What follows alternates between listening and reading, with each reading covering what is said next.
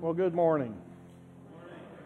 So it's great to see you guys this morning, I hope that you had a wonderful time yesterday celebrating our Lord and Savior Jesus Christ, His birth. My name is Jeff Shaver, and I'm one of the elders here at Providence. And so today we're going to be talking about names. And so let's turn in our Bibles to Isaiah chapter 9. And so in the black Bibles in the back of the chair, if you want to use one of those, it's on page 537 or 573, depending on its thickness. So while you turn there, I got a question. Uh, not as many questions as Pastor Joe had earlier, but who here has a name? That's why I thought most of you have a name. So let's ask another question. Who here's ever named something? And now I'm not talking about the name you speak under your breath for someone you don't like. So, but if you've ever named a child, you know that it can be a tricky process sometimes. You are you going to choose a family name, or are you going to choose a new name? Are you going to choose a trendy name, or or a classic name? Is the name you choose going to be hard to spell, or are you going to be nice to their teachers and make it easy? So, but then the hardest part is you and your spouse has have to agree upon that name as well. So, and sometimes you even want that name to be meaningful. For example, Ashley and I named our daughter Gabrielle. And however, some of you know her as Gabby. Well, that's because she decided that Gabrielle had too many letters in it and was easier to just write Gabby on the top of her school assignments. And I don't necessarily disagree with her because I still misspell it sometimes, but thank God for autocorrect. So, anyways, the name Ashley and I chose, Gabrielle, means devoted to God, and that's our heart's desire for her. Our names mean something, and this is the case for Christ as well. And we find in Isaiah chapter 9, verse 6, four names or descriptions of God that give us a glorious and concise summary of who he invisibly already is and who he visibly will be when he returns that one, one day on the second advent. So let's look at Isaiah uh, 9, verse 6, and read that again together. For to us a child is born, to us a son is given, and the government shall be upon his shoulders, and his name shall be called Wonderful Counselor mighty God, everlasting Father, Prince of Peace. And so the first name that we're going to look at is Wonderful Counselor. And so if you're taking notes today, number one of your notes is Jesus is the Wonderful Counselor. Counseling is something that we all need and has become a big business both from a, a secular and faith based perspective. People are looking for life's answers, and everywhere you look, you see psychiatrists, psychologists, therapists, and counselors offering their services for a reasonable price. There are bad counselors, there are okay counselors, there are good counselors, and there's even a few great counselors. But we have the wonderful counselor. Jesus is our wonderful counselor. Because God so loved the world, he sent his Son to bring hope into darkness and to save the world. Jesus knows our struggles, he knows our pain, our burdens, he knows our temptations, our hurts, he knows our needs, and he even knows how to bring us hope because he has already been here and he is coming again. Jesus tells us in Matthew chapter 11 Come to me, all who are heavy laden, and I will give you rest. Take my yoke upon you and learn from me, for I am gentle and lowly in heart. You will find rest for your souls.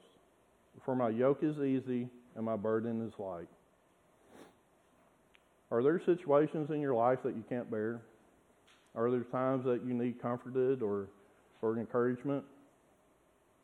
Do you need hope and comfort? And then come to Jesus, the wonderful counselor. So, as some of you know, Gabrielle was born with cystic fibrosis. And this didn't come as a, a surprise for Ashley and I. During one of our um, doctor's visits, we were offered the great opportunity to have some testing done for genetic diseases and to, to see if there was any. Well, as it turns out, both Ashley and I are carriers of cystic fibrosis. And with that came many, um, we were offered many um, options of how to proceed with growing our family.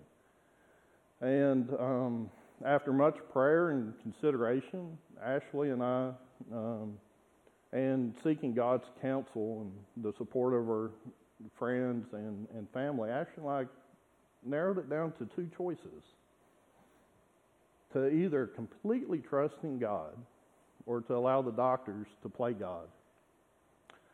Ashley and I got a peace about our decision to completely trust God to provide us with the child He has had chosen for us.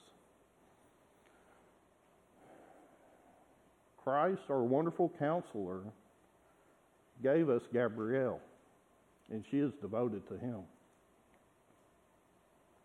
So, we've seen that Christ, the Christ of Christmas, is our wonderful counselor. But what's next? we, we see He's our mighty God. So, number two in your notes Jesus is mighty God. The words used to refer to God in the Old Testament is El Gibbor. Who wouldn't want to use those words in the sermon? So, we see Isaiah referred to God again in Isaiah chapter 10, verse 26, or verse 21. A remnant will return, a remnant of Jacob to the mighty God. So El Gibbor literally means warrior God. Once again, this name gives us insight into God's character and who he is. Jesus is a warrior. But you say, wait, Jesus is meek and mild. Well, he's that too. It's true. He's meek and mild and a warrior God. Danny Akin noted in one of his chapel messages that Jesus is a warrior God, a hero God who would fight a battle much greater than Waterloo or Valley Forge, more decisive than Gettysburg or D Day. The warrior God, the captain of our salvation, would take the field at Calvary, engage the titan forces of sin and Satan, death, hell, and the grave. And when the dust of the battle has settled, an empty tomb stands as an eternal monument to the victory of El Gibbor, the mighty God. We can rest in, in God's might. As He is strong and mighty to save us, He is also strong to preserve our salvation. Now, and He is strong to see His plans come to fruition. Now, hear me on this. Nothing, nothing at all can thwart the plans of God. So let's look at the next title that Isaiah has given us. We've seen that the Christ of Christmas is wonderful counselor and a mighty God. And now we're going to note that he's called the everlasting Father. So, number three in your notes is Jesus loves us like an everlasting Father. And you notice this one's a little bit different because the third name describing Jesus in verse 6 is not saying that Jesus is God the Father. It is because Jesus is God the Son. Here, everlasting Father is describing Jesus' fatherly attitude and actions toward his people. When Jesus comes again as king, he will be a kind protector of his people and fatherly toward his kingdom citizens. Jesus is a loving father and a perfect daddy. He's always there and always listening. He's always intimately concerned with and involved in every aspect of our lives. He never grows tired or impatient or uncaring. He never gives up on his children. He's always cheering us on to be exactly what He wants us to be. He's always there with a word of encouragement when we need encouraging and discipline when we need discipline. He's never too busy for us. And He loves us more than we can even imagine. And the amazing thing that the amazing thing that Jesus father, father about Jesus fatherly love and care is that it is forever. It's everlasting. It's never ending. And his love toward his children will never cease. Let that sink in. Do we really get that? The Lord Jesus, the King of Kings and Lord of Lords, loves his children like a loving father and does so eternally. Praise God. That should just drive us to our knees in thanksgiving and love for the one who brings us hope. The Christ of Christmas loves us like the perfect Father does. But not only is Christ the wonderful counselor and the mighty God and everlasting Father, he's also the Prince of Peace. So, number four in your notes Jesus is our Prince of Peace. So, for the last month, as we've been observing Advent, we've been zeroing in on Jesus' birth. Yesterday, my family and I read about Jesus' birth as a reminder to us from Luke 2, just like Linus did in the Charlie Brown Christmas. But do you remember the, the words of the angelic host as they sang the song to the shepherds? Glory to God in the highest and on earth, peace among those with whom he's pleased. Well, what kind of peace is this? Well, there's three kinds of peace that the Prince of Peace brings his children. The first one is he provides us peace with God. This is why he sent his son. For God so loved the world that he gave his only son that whoever believe in him should not perish but have eternal life. For God did not send his son to the world to condemn the world, but in order that the world might be saved through him. This is the ultimate Christmas gift.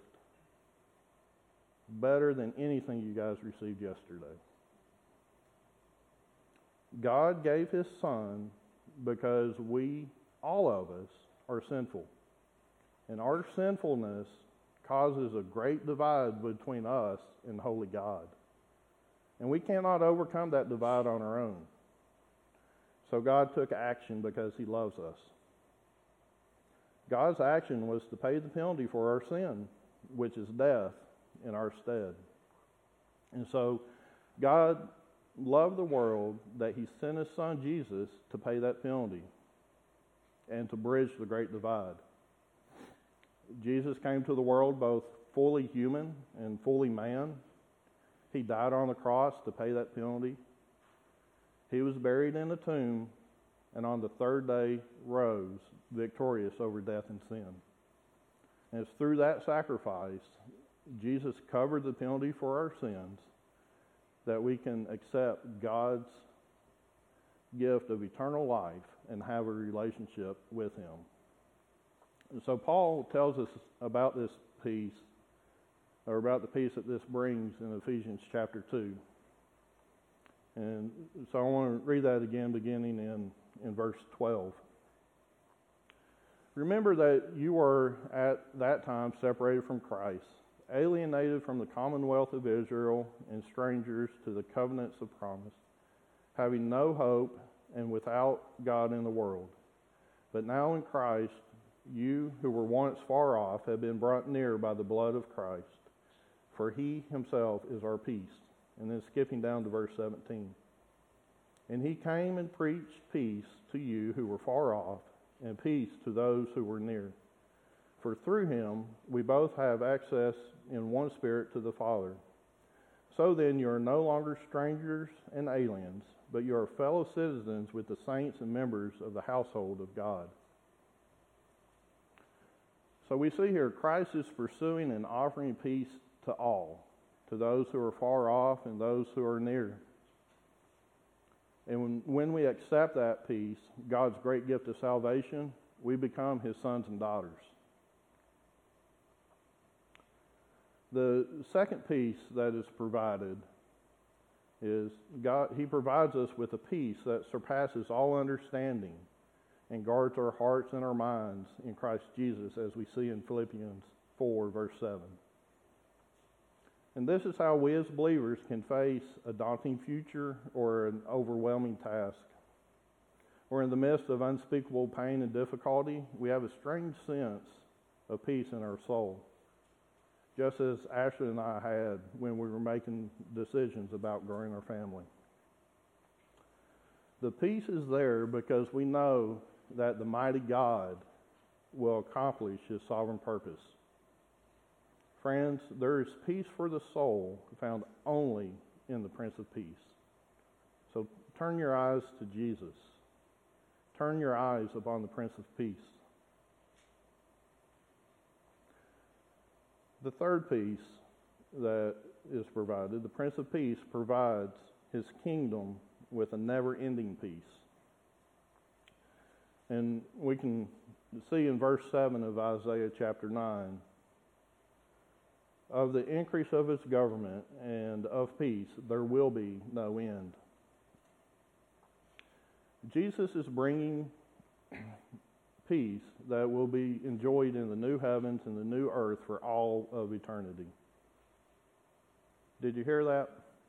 When Jesus returns and establishes the new heavens and the new earth, it is going to be great.